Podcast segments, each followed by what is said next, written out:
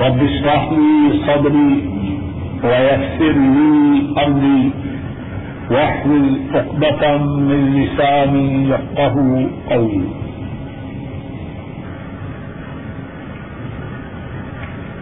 گزشتہ درس میں حضرت ابو سعید الخدری رضی اللہ تعالی عنہ ان کی روایت کردہ حدیث پاک کے متعلق گفتگو ہو رہی تھی۔ اور اس حدیث پاک کا خلاصہ یہ ہے کہ رسول رحمت صلی اللہ علیہ وسلم عید الاضحیٰ کے دن یا عید الفطر کے دن عید گاہ کی طرف تشریف لے گئے۔ اور پھر عورتوں کے پاس سے گزرے اور عورتوں سے خطاب ارشاد فرمایا۔ اور اپنے خطاب میں فرمایا، اور عورتوں کے گروہ کا کرو۔ بس میں نے دیکھا ہے کہ جہنمیوں میں تمہاری تعداد زیادہ۔ عورتوں نے اب کی اے اللہ کے رسول صلی اللہ علیہ وسلم، اس کا سبب کیا ہے؟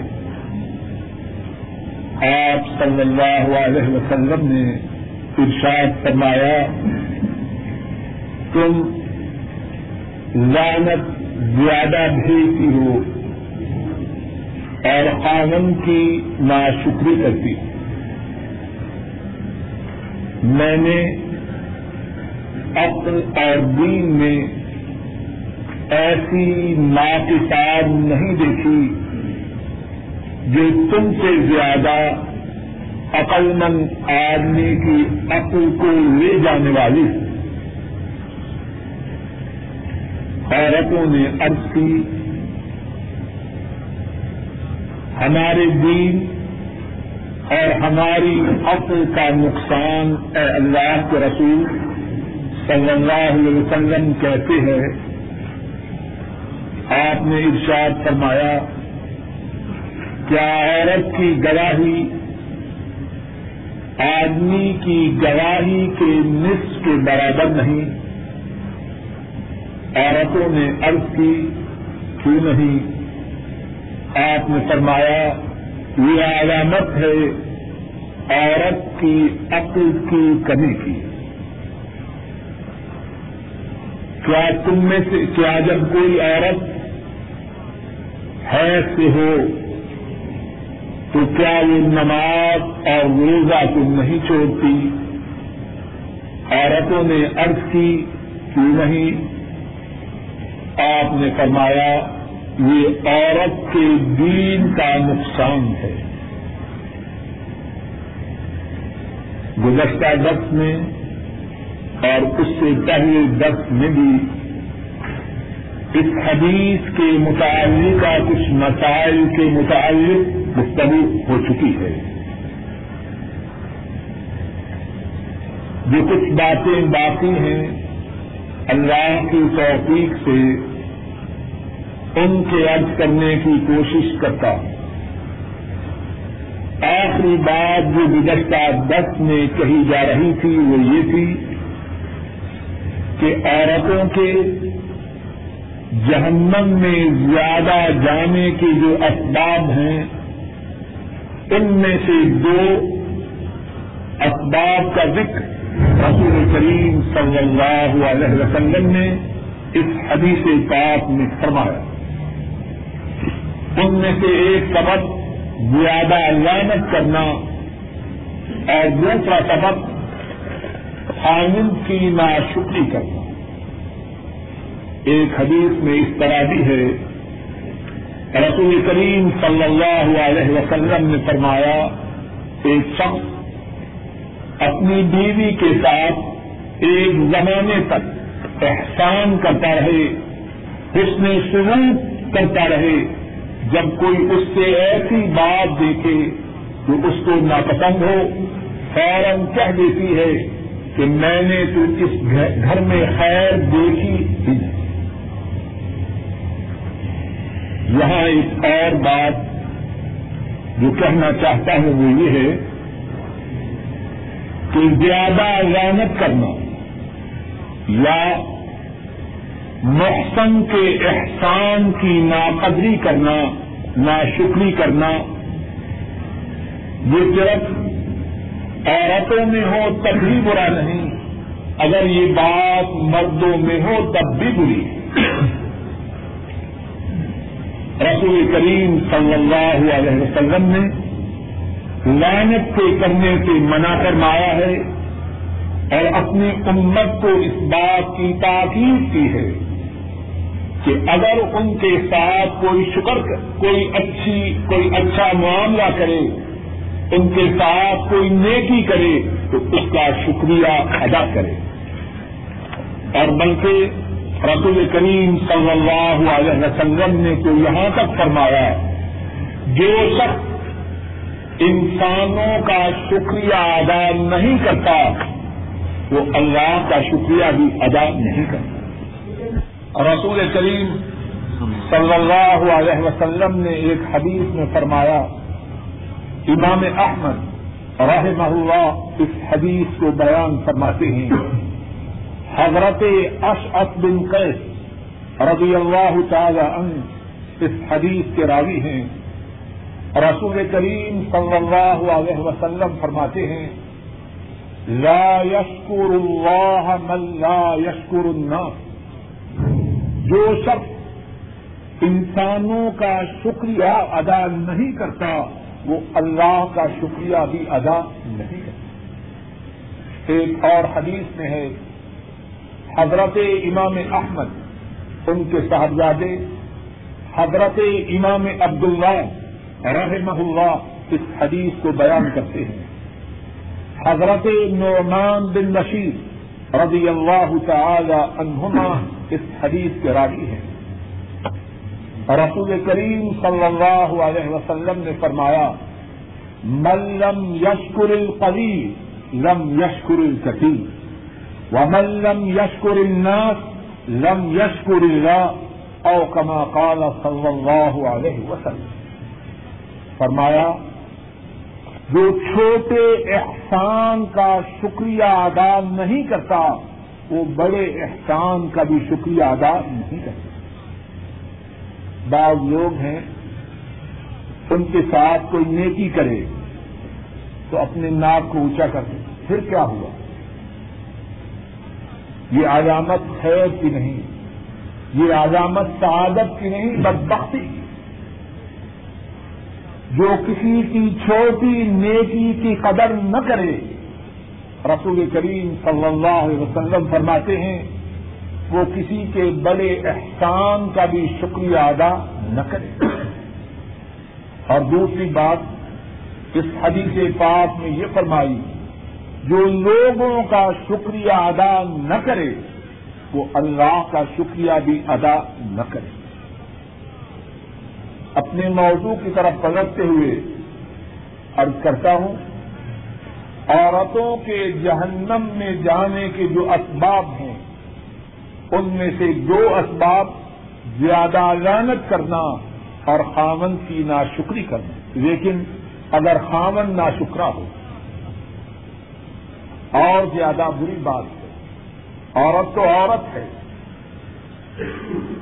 بعض مرد ایسے ہوتے ہیں، عورت بیچاری ساری زندگی خدمت کرتی رہے۔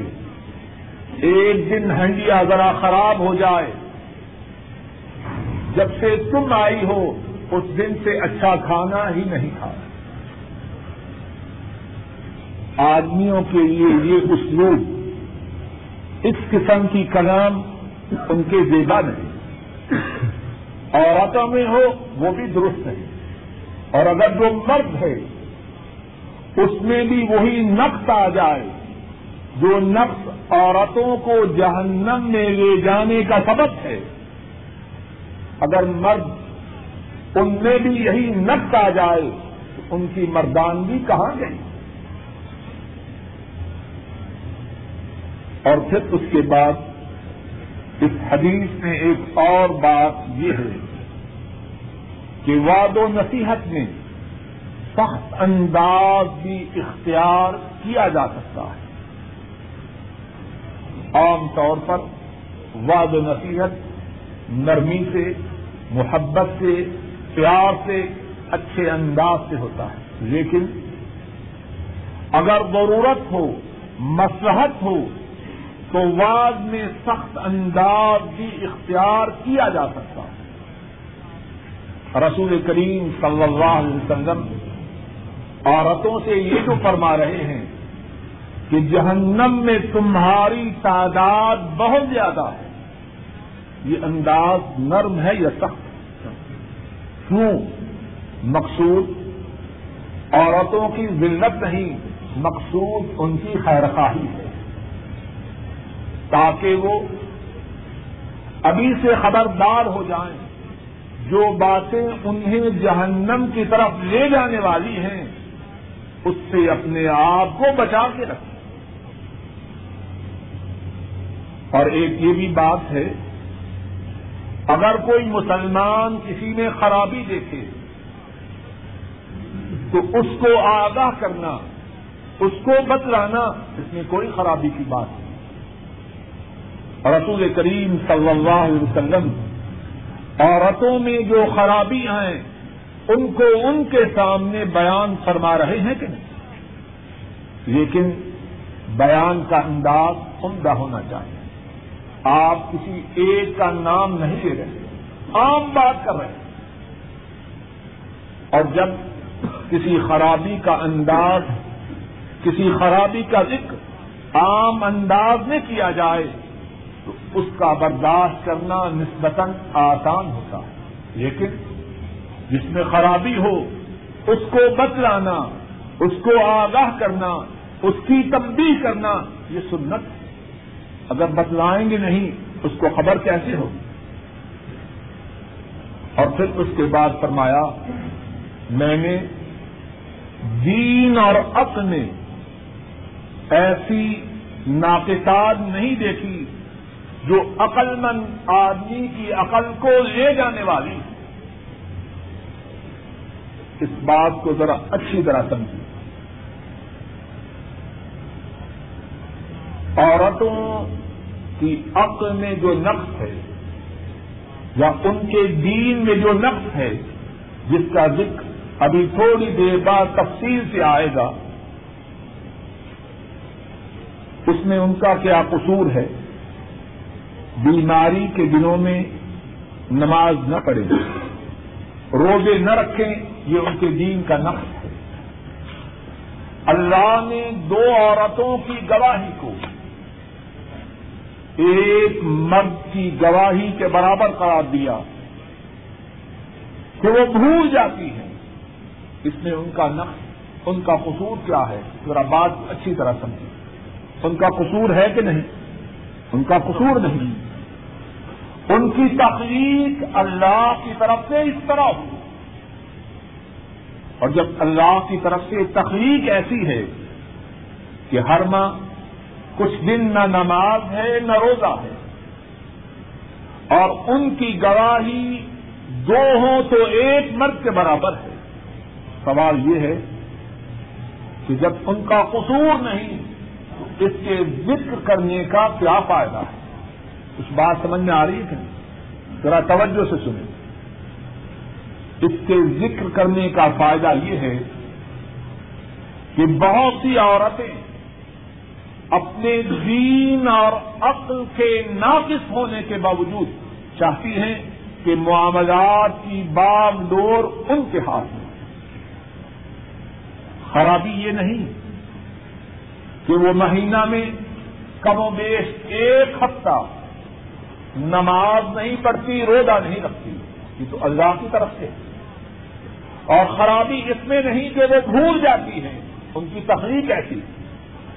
خرابی اس بات میں ہے کہ عقل و دین میں اس نقصان کے باوجود بعض عورتیں یہ چاہیں کہ سارے معاملات کی باغ ڈور ان کے ہاتھ میں یا کچھ مرد یہ چاہیں کہ ان کے معاملات، ان کی باغ دور عورتوں کے ہاتھ میں ہو۔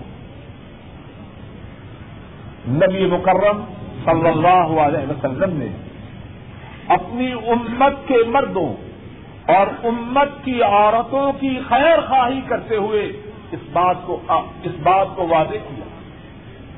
عورتیں دین میں ناقص ہیں، عقل میں ناقص ہیں معاملات کی بات دور، ان کے ہاتھ میں نہ دی جا رہی اور جس معاشرے کی باغ دور، جس ملک کی باغ دور، جس کنبا کی باغ دور، عورت کے ہاتھ میں ہو، اس کی تباہی و بربادی یقینی دیر ہو سکتی ہے، لیکن انجام بڑا نہ ہوگا صحیح بخاری میں حدیث ہے۔ حضرت ابو بکرا رضی اللہ تعالی ان کو بیان کرتے ہیں۔ ایرانیوں نے کسرا کے مرنے کے بعد اس کی بیٹی کو ملک کا حکمران بنایا۔ آپ کو اس بات کی اطلاع ہوئی۔ ارشاد فرمایا لئی یوپ لہا قوم ولو امراہم امراتن وہ قوم کبھی کامیاب و کامران نہیں ہو سکتی۔ وہ قوم کبھی فلاح و بہبود کو نہیں پا سکتی جو اپنے معاملات عورتوں کے سبب کرے۔ چھوٹا کنبا ہو، معاشرہ ہو، ملک ہو، جہاں عورتوں کے ہاتھوں تمام مردوں کے معاملات ہوں، اس کی تباہی یقینی ہے۔ ان کی تخلیق ایسی ہے عقل میں ناقص، دین میں ناقص۔ اور ان کے عقل اور دین کا نقصان بھی حد ذاتی اس بنا پر عورتوں پر انتقاد نہیں، اس بنا پر عورتوں پر اعتراض نہیں۔ اعتراض تب ہے جبکہ مرد اپنے معاملات ان کو سونپ دے، یا عورتیں مردوں اور عورتوں کے معاملات اپنے ہاتھ میں لے۔ اس میں خرابی ہے۔ اس میں تباہی ہے۔ اس میں بربادی ہے۔ اور اسی بات کو ذرا اور سمجھیے۔ کیا عورت اپنا نکاح یا کسی دوسری عورت کا نکاح کروا سکتی رسول کریم صلی اللہ علیہ وسلم نے فرمایا لا تزوج المرأة نفسها ولا تزوج المرأة المرأة۔ عورت نہ اپنا نکاح خود کرے، نہ کسی دوسری عورت کا نکاح کرے۔ اور ایک اور حدیث میں فرمایا ایو ممرات نقحت نفسها بغیر اذن والی یہ فنکاحها باطل فنکاحها باطل۔ فنکاحها باطل۔ فرمایا، جو عورت اپنا نکاح خود کرے، اپنے ولی کی اجازت کے بغیر، فرمایا، اس کا نکاح باطل ہے، اس کا نکاح باطل ہے، اس کا نکاح باطل۔ معاملات کی باغ ڈور عورتوں کے ہاتھ دینا۔ یہ اللہ کی تخلیق کے برعکس شاید کو یہ کہے یہ بھی درست نہیں، اس میں عورتوں کی توہین ہے۔ اگر کوئی اس کے متعلق بات بنائے، تو پھر میں اسی مثال کی طرف آؤں گا جو گزشتہ درس میں ہم نے بیان کی۔ عورتوں کو کس نے بنایا ہے؟ مردوں کو کس نے بنایا ہے؟ اللہ کے نبی جو وہی سے بولتے ہیں، وہ فرما رہے ہیں، جو اپنے معاملات کو عورتوں کے سپورٹ کرے، وہ کامیاب نہ ہوگا۔ وہ کس کے حکم سے بول رہے ہیں؟ اللہ کے حکم سے۔ وماین سے کو انل ہوا ان اللہ اب وہ تو فرمائیں کہ عورت کے ہاتھ معاملات کا دینا اس میں خیر نہیں۔ اب کس کی مانے جس نے یہ جس نے یہ ٹیپ ریکارڈر بنایا ہے، وہ تو کہے ٹو ٹوینٹی پہ نہیں لگانا۔ لگاؤ گے برباد ہو جائے اس کے ساتھ۔ یہ ٹیپ برباد ہو جائے گی۔ ہم کہیں نہیں جی۔ ہم لگائیں گے۔ اس کی بات درست۔ کچھ بات سمجھ میں آ رہی ہے؟ اس کے متعلق تو ہماری سمجھ میں بات آ جائے کہ جب بنانے والے نے کہا ہے ٹو ٹوینٹی پہ نہیں لگانا، جل جائے گی، برباد ہو جائے گی۔ اور اگر آسمان والے کے نبی نے فرمایا، عورت کے سبق اپنے معاملات کیے، کامیابیوں کا امرانی سے دور ہو جاؤ گے، ہماری سمجھ میں بات کیوں نہیں آتی؟ اور یہاں ایک اور بات سمجھ لیجیے ایسے نہ ہو کہ کوئی مرد اپنے گھر میں بے دینی کی بات کرنا چاہے، عورت اس کو ٹوکے تو مرد ماشاء اللہ فوراً کہے، ڈاکٹر صاحب نے کہا تھا کہ معاملہ مردوں کے ہاتھ میں کوئی ایسا فراڈ نہ کرے۔ جس بارے میں کتاب و سنت کا حکم ہے مرد بھی اس کا پابند ہے، عورت بھی اس کی پابند ہے۔ اور اگر مرد کتاب و سنت کے حکم کی خلاف ورزی کرے، عورت اس پر انتقاد کرے، اس کو ٹوکے، تو کس کی بات کو مانا جائے گا؟ بولیے تو صحیح۔ اصل میں وہ عورت کی بات نہیں، وہ عورت اور مرد کے رب کی بات ہے۔ یا رب کے نبی کی بات ہے۔ اس سلسلے میں بلکہ مرد سے کہا جائے گا، کچھ شرم کرو۔ جس کا دین ناقص، جس کی عقل ناقص، وہ تو دین پہ ثابت قدم ہے اور تو دین سے پسر رہا۔ ایک اور بات جو اس حدیث سے انصاف میں ہے، وہ یہ ہے کہ اگر دین کی کوئی بات بتلائی جائے، اس کی سمجھ نہ آئے یا پوری سمجھ نہ آئے، تو اس کے متعلق سوال کیا جا سکتا ہے۔ حضرت صلی اللہ علیہ وسلم نے فرمایا، عورتیں عقل میں اور دین میں کم ہیں۔ عورتیں اس بات کو اچھی طرح سمجھنے کے لیے عرض کر رہی ہیں کہ دین اور عقل میں کمی کا سبب کیا ہے۔ اور ایک اور بات جو اس حدیث میں ہے وہ یہ ہے کہ جس سے دین کی بات کے متعلق سوال کیا جائے، وہ غصے میں نہ آئے، بات سمجھانے کی کوشش کرے۔ نبی مکرم صلی اللہ علیہ وسلم ان سے بڑا کون ہے۔ آپ بات فرما رہے ہیں عورتوں دین و عقل میں ناقص ہو۔ آپ سے سوال ہوتا ہے، ناراض نہیں ہوتی بلکہ ان کے سوال کا جواب دے رہے ہیں۔ ایک اور بات اس حدیث میں ہے، وہ یہ ہے کہ دو عورتوں کی گواہی ایک مرد کے برابر ہے یا ایک عورت کی گواہی آدمی کی گواہی کا پچاس فیصد ہے، اس کا، اس کی آدھی حیثیت سے ہے۔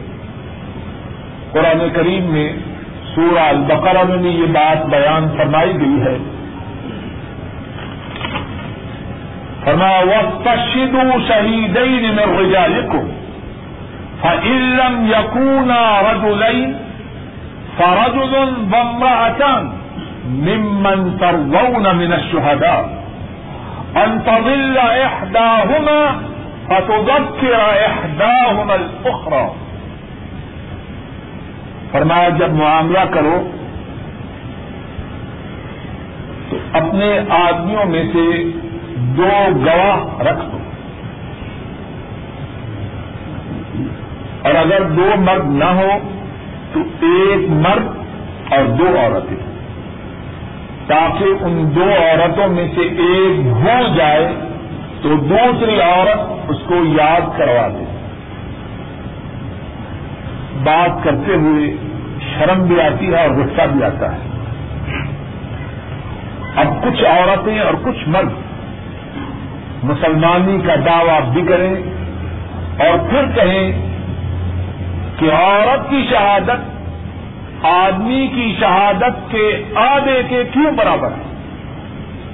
مرد اور عورت کی شہادت مساوی مساوی کیوں نہیں؟ کیا کہا جائے؟ کہ کس کی بات ہے؟ اللہ کی بات ہے۔ جس نے مرد کو بھی بنایا، عورت کو بھی بنایا۔ اپنی طور پر بات یہ ہے کہ بنانے والا اپنی مخلوق کو زیادہ سمجھتا ہے یا مخلوق اپنے آپ کو زیادہ سمجھتا ہے؟ کیا یہی بات ان کی بے عقلی کی بہت بڑی دلیل نہیں؟ خالد تو کہے دو ہوگی تو تمہاری گواہی ایک مرد کے برابر، اور وہ کہیں نہیں ہم دو تو مرد بھی دو، ہم ایک تو مرد بھی ایک۔ اور شاید ایسا کہنے سے تو وہ ویسے ہی گواہی کے قابل ہی نہ گواہی اس کی ہے جو عادل ہو، کتاب و سنت کے ماننے والا ہو، اللہ کا تابے دار ہو۔ جس کی سرکشی، جس کی بغاوت جس کا تمرد یہاں تک پہنچ جائے۔ اللہ کی بتلائی ہوئی بات کو تنقید کا نشانہ بنائے۔ اس سے تمسر کرے، اس سے استحضا کرے۔ گواہی دینے سے پہلے اسے اس بارے میں غور کرنا چاہیے کہ وہ دائرہ ایمان میں بھی ہے یا اس سے نکل چکا ہے۔ اس حدیث میں بھی یہ بات بیان فرمائی گئی کہ عورت کی گواہی مرد کی آدھی گواہی کے برابر ہے۔ ایک اور بات اس حدیث میں یہ ہے کہ انسان جتنی زیادہ عبادت کرے، جتنی زیادہ اللہ کی بندگی کرے اتنا زیادہ اس کا دین کامل ہوتا ہے۔ عورت کا دین کم کیوں ہے؟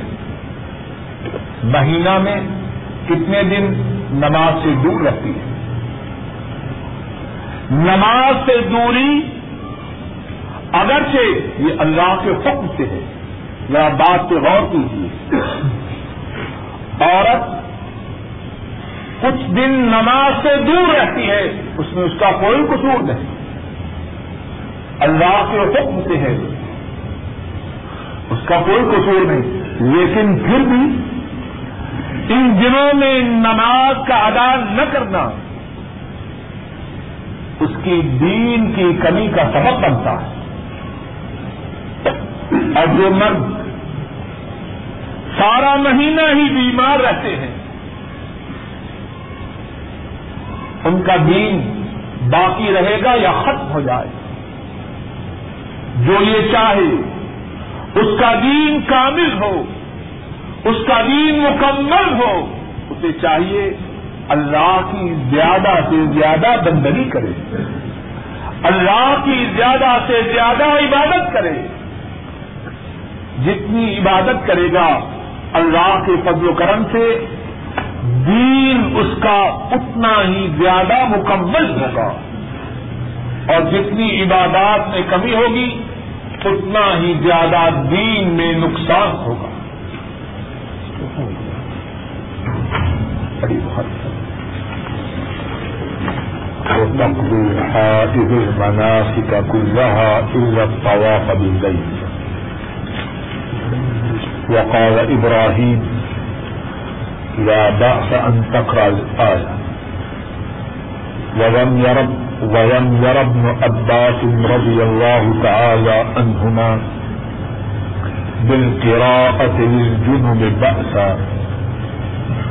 وكان النبي صلى الله عليه وسلم يذكر الله في كل أحيانه فقالت أم عطية كنا نؤمر يخرج الحجر فيكبرنا بتكبيرهم ويدعون فقال ابن عباس رضي الله تعالى عنهما، أخبرني أبو سفيان أن هرقل دعا بكتاب النبي صلى الله عليه وسلم. فقرأ، فإذا فيه، بسم الله الرحمن الرحيم.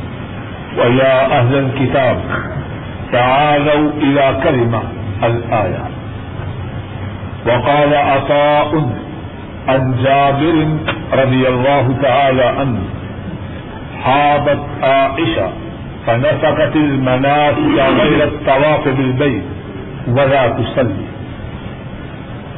وقال الحكم إني لأصبه وأنا جنب وقال الله تعالى ولا تأكلوا مما لم يذكر اسم الله عليه. باب ہے اس بارے میں کہ جس عورت کو حیض ہو، کہ عورت ایک آیت پڑھے۔ اور ابن عباس رضی اللہ تعالی عنہما جمبی کے لیے قرآن کریم کے پڑھنے میں کوئی حرج نہ سمجھ اور نبی کریم صلی اللہ علیہ وسلم اللہ کا ذکر ہر حالت میں کیا کرتے اور ام عطیہ رضی اللہ تعالی عنہا فرماتی ہیں ہمیں اس بات کا حکم دیا جاتا کہ ہم ان عورتوں کو جو حالت حیض میں ہوں، ان کو بھی عید گاہ کی طرف لے جائیں تاکہ وہ بھی مسلمانوں کے ساتھ تقبیریں کہیں اور مسلمانوں کے ساتھ دعا کریں۔ اور ابن عباس رضی اللہ تعالی عنہما بیان فرماتے ہیں کہ مجھے ابو سفیان نے بتلایا کہ ہیرک جو رومیوں کا بادشاہ تھا، اس نے نبی کریم صلی اللہ علیہ وسلم کے مکتوب گرامی کو منگوایا اور اس کو پڑھا۔ آپ کے گرامی نامہ میں یہ تھا، بسم اللہ الرحمن الرحیم۔ شروع کرتا ہوں سات نام اللہ کے جو بہت رحم کرنے والے مہربان ہیں۔ وہ یا اہل کتاب اور اے اہل کتاب، تعالوا الى کلیمت سواء بیننا و بینکم۔ آ جاؤ اس بات کی طرف جو ہمارے اور تمہارے درمیان برابر ہے یعنی اللہ کی توحید۔ اور عطا فرماتے ہیں، حضرت جابر رضی اللہ تعالی عنہ سے روایت ہے۔ حضرت جابر نے فرمایا، حضرت عائشہ رضی اللہ تعالی عنہا وہ حیض سے ہوئی۔ تو انہوں نے بیت اللہ کے طواف کے سوا حج کے تمام ارکان کو ادا کیا اور انہوں نے نماز نہ پڑھی۔ حکم فرماتے ہیں، میں اس حالت میں جبکہ میں جنابت سے ہوتا ہوں، نبھا کرتا ہوں۔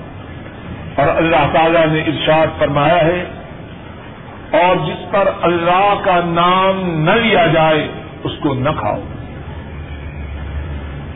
امام بخاری راہ اللہ اس باب میں یہ بات بیان فرما رہے ہیں۔ کہ اگر کوئی عورت حج کے لیے نکلے اور وہ حیض سے ہو جائے تو وہ حج کے سارے ارکان کو ادا کرے گی۔ صرف بیت اللہ کا طواف نہ کرے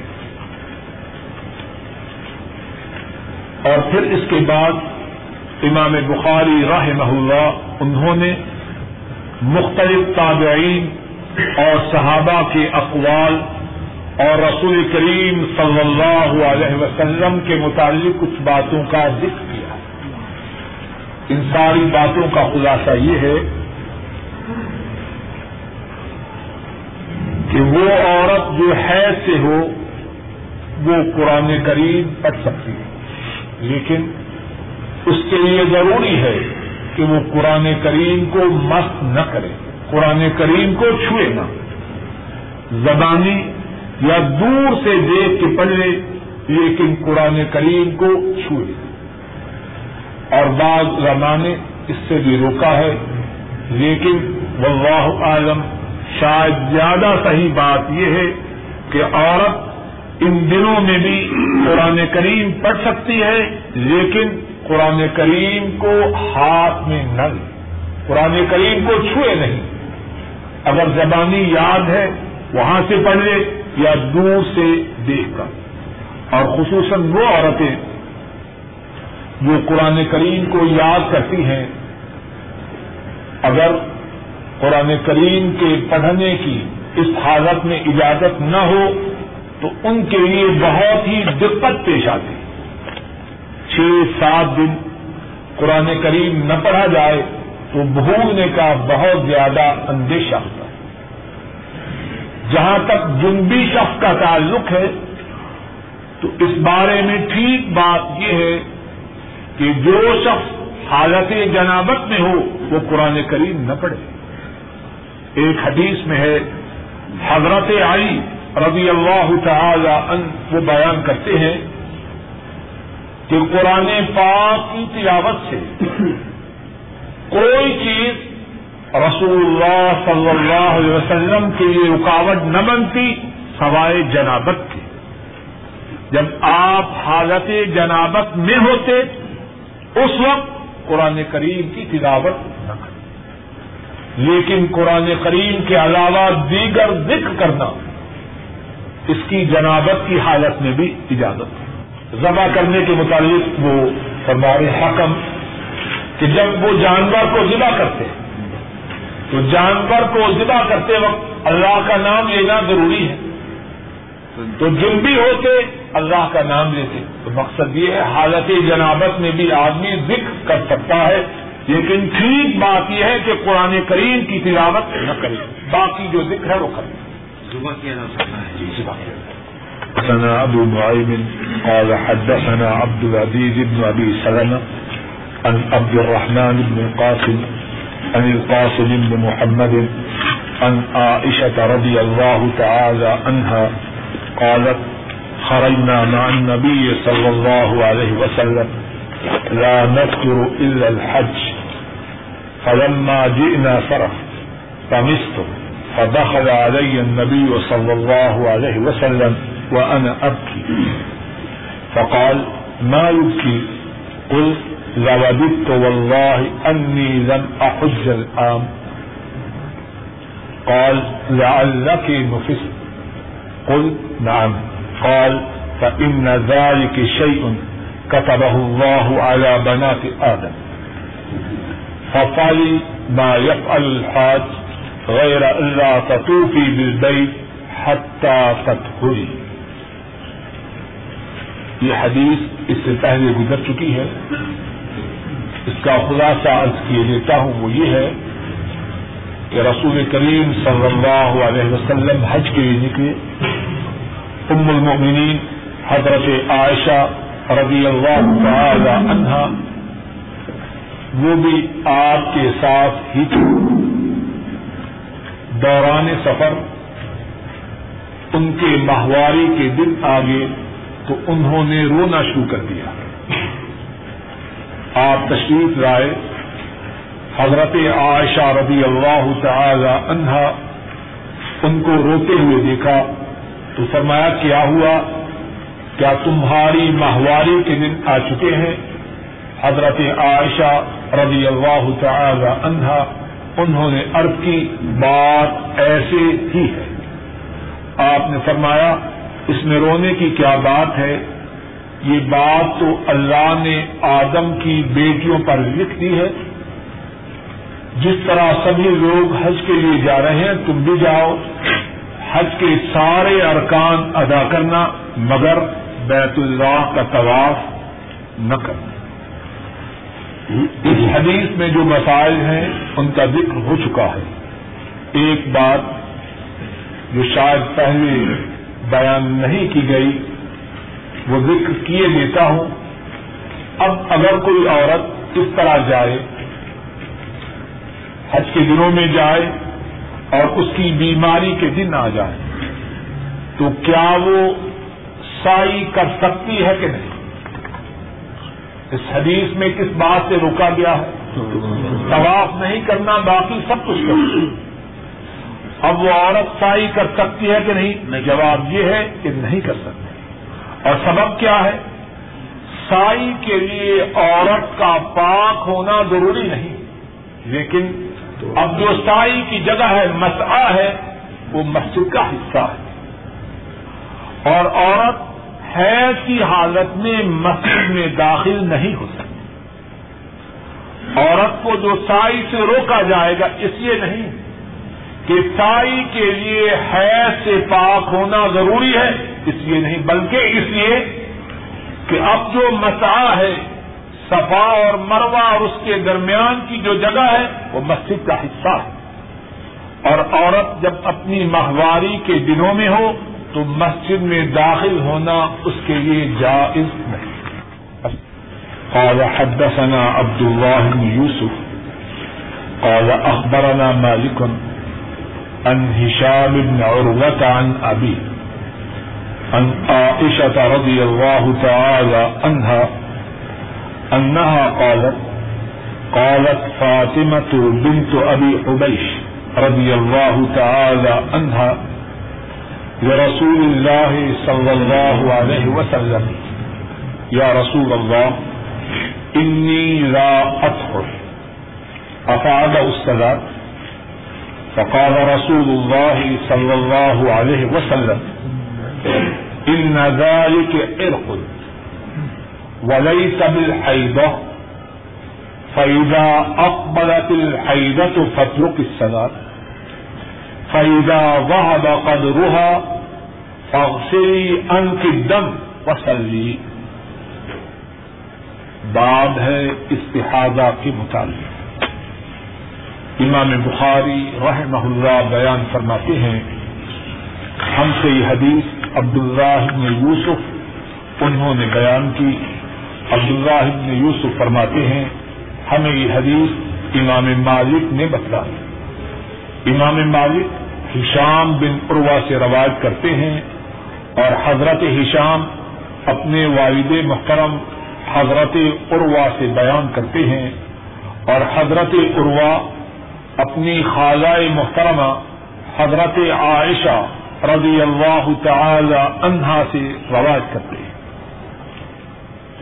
حضرت عائشہ فرماتی ہیں، فاطمہ بنت ابی حبیش، فاطمہ جو ابو حبیش کی بیٹی تھی، اس نے رسول کریم صلی اللہ علیہ وسلم سے عرض کی، اے اللہ کے رسول میں پاک نہیں ہوتی۔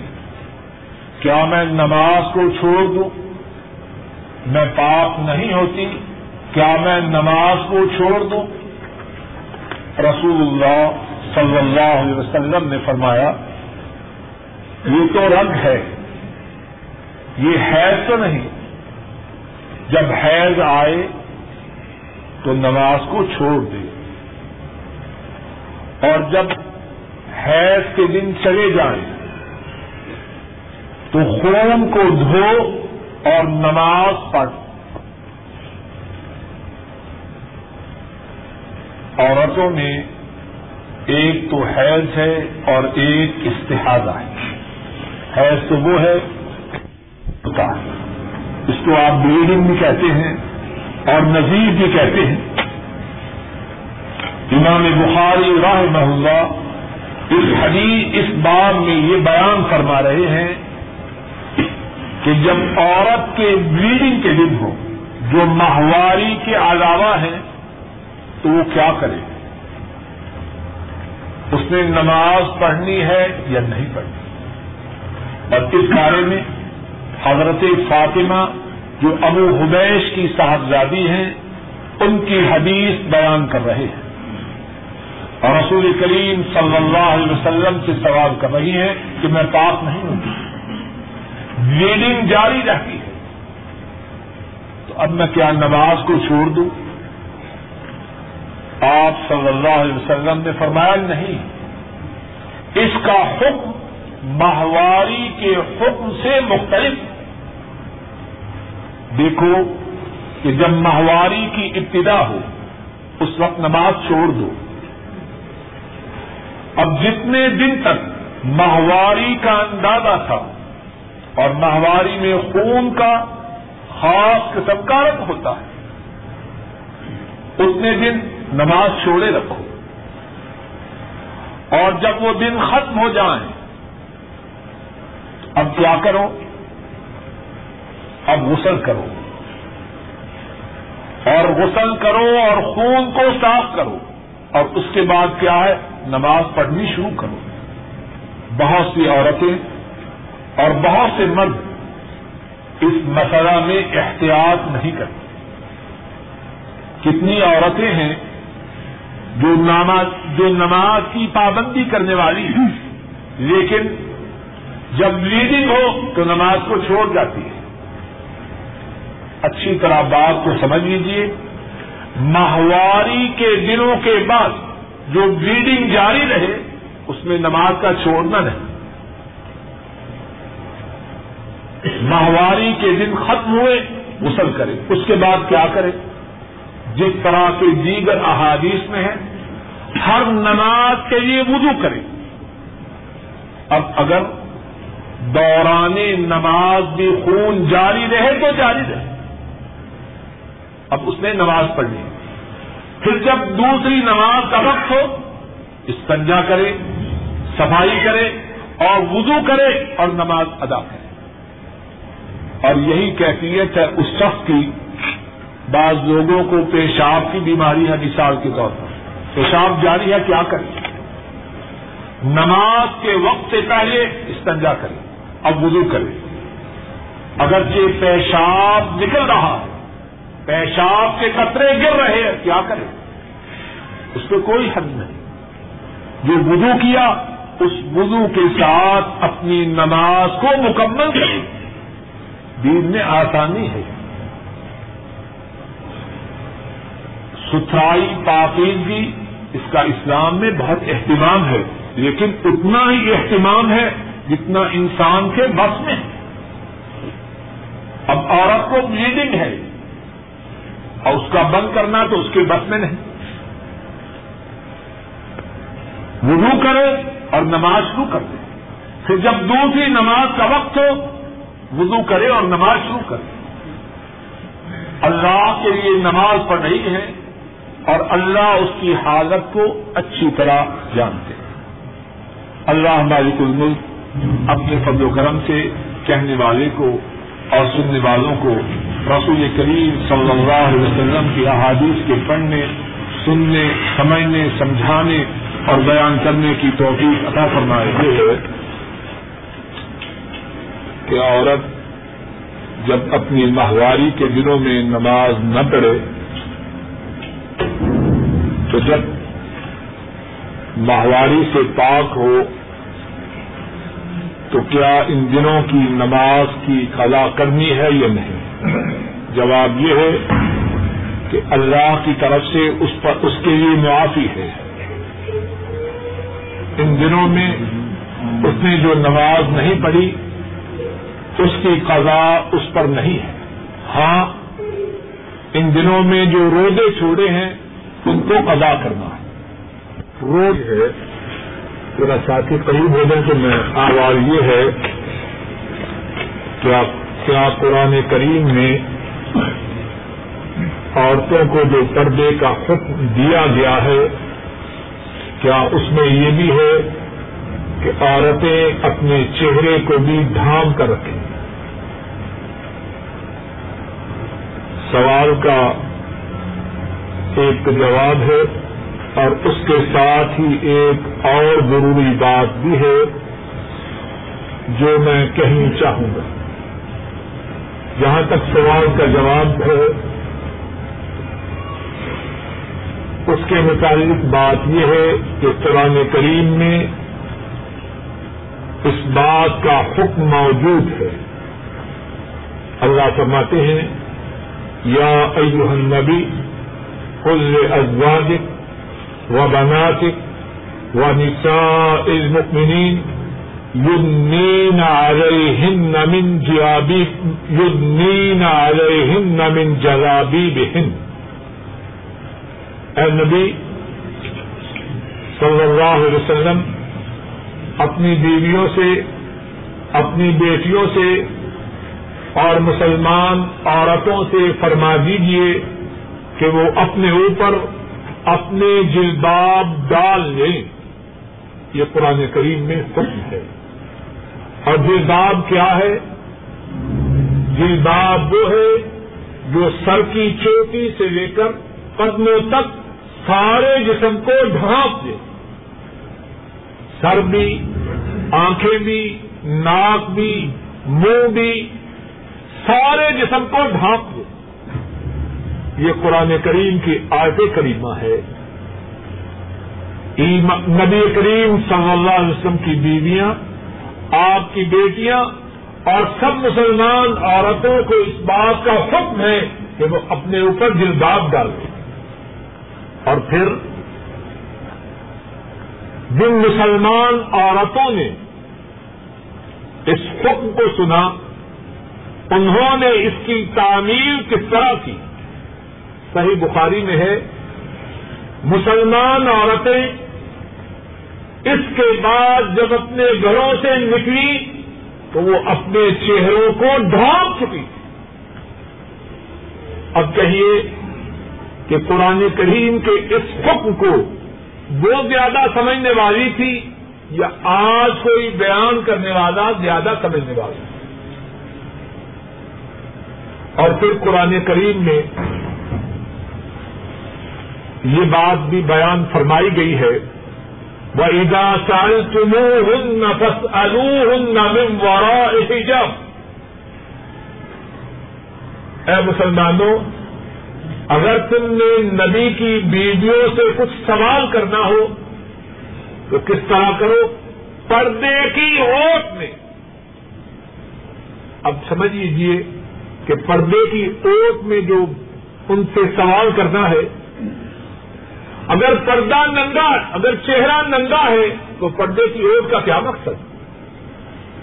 وہ عیدا سال تمہ ہوں نمکان من وڑا حجاب جب ان سے سوال کرو، ان کے سامنے نہ آؤ۔ پردے کی روپ میں ان سے سوال کرو۔ یہ تو رہا اس سوال کا جواب۔ جو بات دوسری اس سوال کے متعلق کہنا چاہتا ہوں کہ جب بھی دین کے متعلق کسی معاملہ میں سوال کیا جائے، تو صرف قرآن کریم ہی میں اس کے حکم کے متعلق دریافت نہ کیا جائے، بلکہ قرآن و سنت میں اس کا جو حکم ہے، اس کے متعلق سوال ہے۔ اگر کسی معاملہ میں قرآن کریم میں بات نہ بھی ہو، حدیث پاک میں ہو، اس پر عمل کرنا بھی ضروری ہے۔ نبی کریم صلی اللہ علیہ وسلم، اللہ نے ان کی ذمہ داری لگائی ہے کہ اللہ کی کتاب ان پر جو نازل ہوئی، وہ لوگوں کے سامنے بیان کرے۔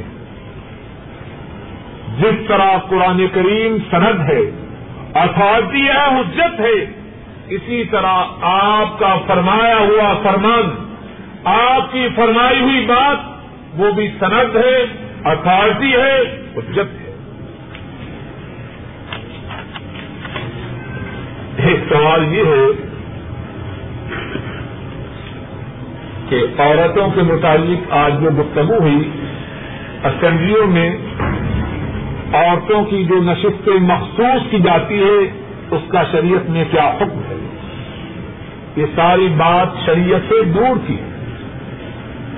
اسلام میں عورتوں کا اسمبلیوں سے کیا تعلق؟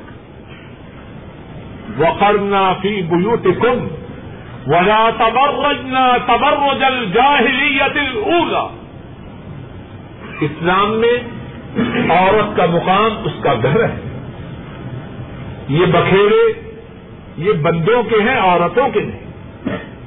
اور عورتوں کو ان بکھیروں میں ڈالنا نہ اس میں عورتوں کی خیرخواہی ہے اور نہ اس سوسائٹی کی خیرخواہی ہے جس سوسائٹی کی عورتوں کو گھروں سے نکال کر اسمبلیوں میں لایا جائے۔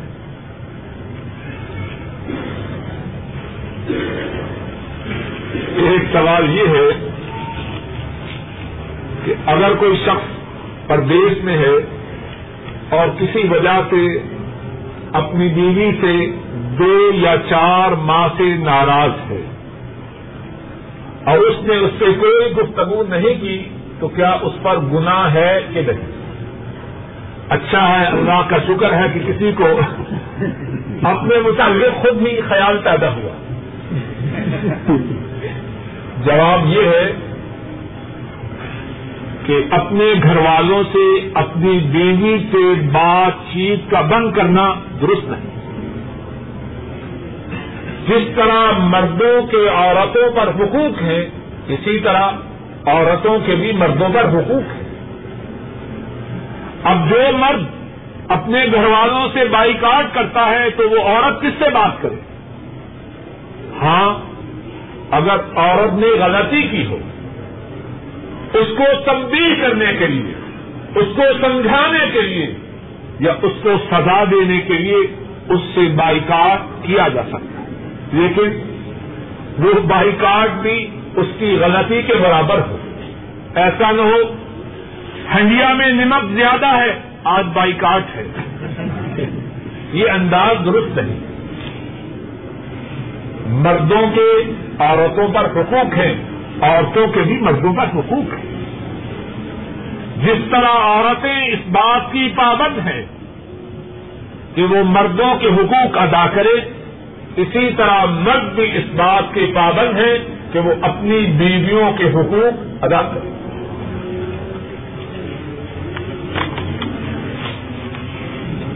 ایک ساتھ یہ سوال عرصے سے کر رہے ہیں کہ ہندوستان میں شادی شدہ عورتیں کوئی ہار پہنتی ہیں اور جب ان کا شوہر فوت ہو جائے تو اس ہار کو نکال دیا جاتا ہے۔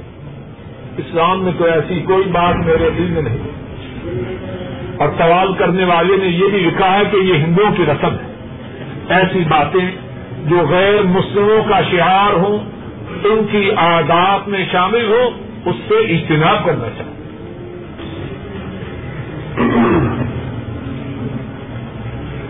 ایک ساتھی سوال کر رہے ہیں کہ معراج کی رات کچھ لوگ کہتے ہیں کہ وہ اٹھارہ سال لمبی تھی۔ ماشاء اللہ بعض ذہن بڑے زرخیز۔ لیکن ان کی زرخیزی خیر میں نہیں، شر میں۔ اگر وہ رات اٹھارہ سال لمبی تھی، تو پھر معراج کا واقعہ، اس کی حیثیت کیا رہ جاتی؟ اصل بات یہ ہے کہ جتنی اس قسم کی باتیں ہیں، ان کو کتاب و سنت کی قسمتی پر پرکھا جائے۔ بدقسمتی یہ ہے کہ ہمارے بہت سے واعظین سبحان اللہ، جزاک اللہ سننے کے لیے ایسی باتیں بناتے ہیں جو پہلے کسی کے تصور میں بھی نہ آئی۔ ایسی باتیں بیان کرنا، جن کا کتاب و سننا سے ثبوت نہ ہو، اس میں خیر نہیں، اس میں تباہی و بربادی۔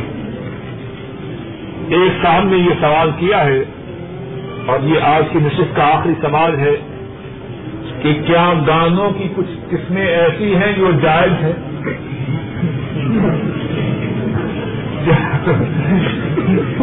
جواب یہ ہے کہ اللہ کا شکر ہے کہ مجھے گانوں سے واقف نہیں، لیکن جتنی بات میں جانتا ہوں کہ جو گانے آج کل پاک و ہند میں رائج ہیں، ان میں خیر نہیں ان میں بربادی ہے، ان میں تباہی ہے۔ اور عجب بات ہے ایک شریف آدمی کس طرح برداشت کرتا ہے کہ اس کی جوان بچیاں وہ گانے سنیں جن سے ان کے جذبات کو انگیز ہو، اس کے نوجوان بچے وہ گانے سنیں جس سے وہ برائی پر آمادہ ہو۔ اللہ مالک الملک اپنے فضل و کرم سے ہمیں قرآن کریم کے سننے کی توفیق عطا فرمائے اور گانوں سے محفوظ رکھے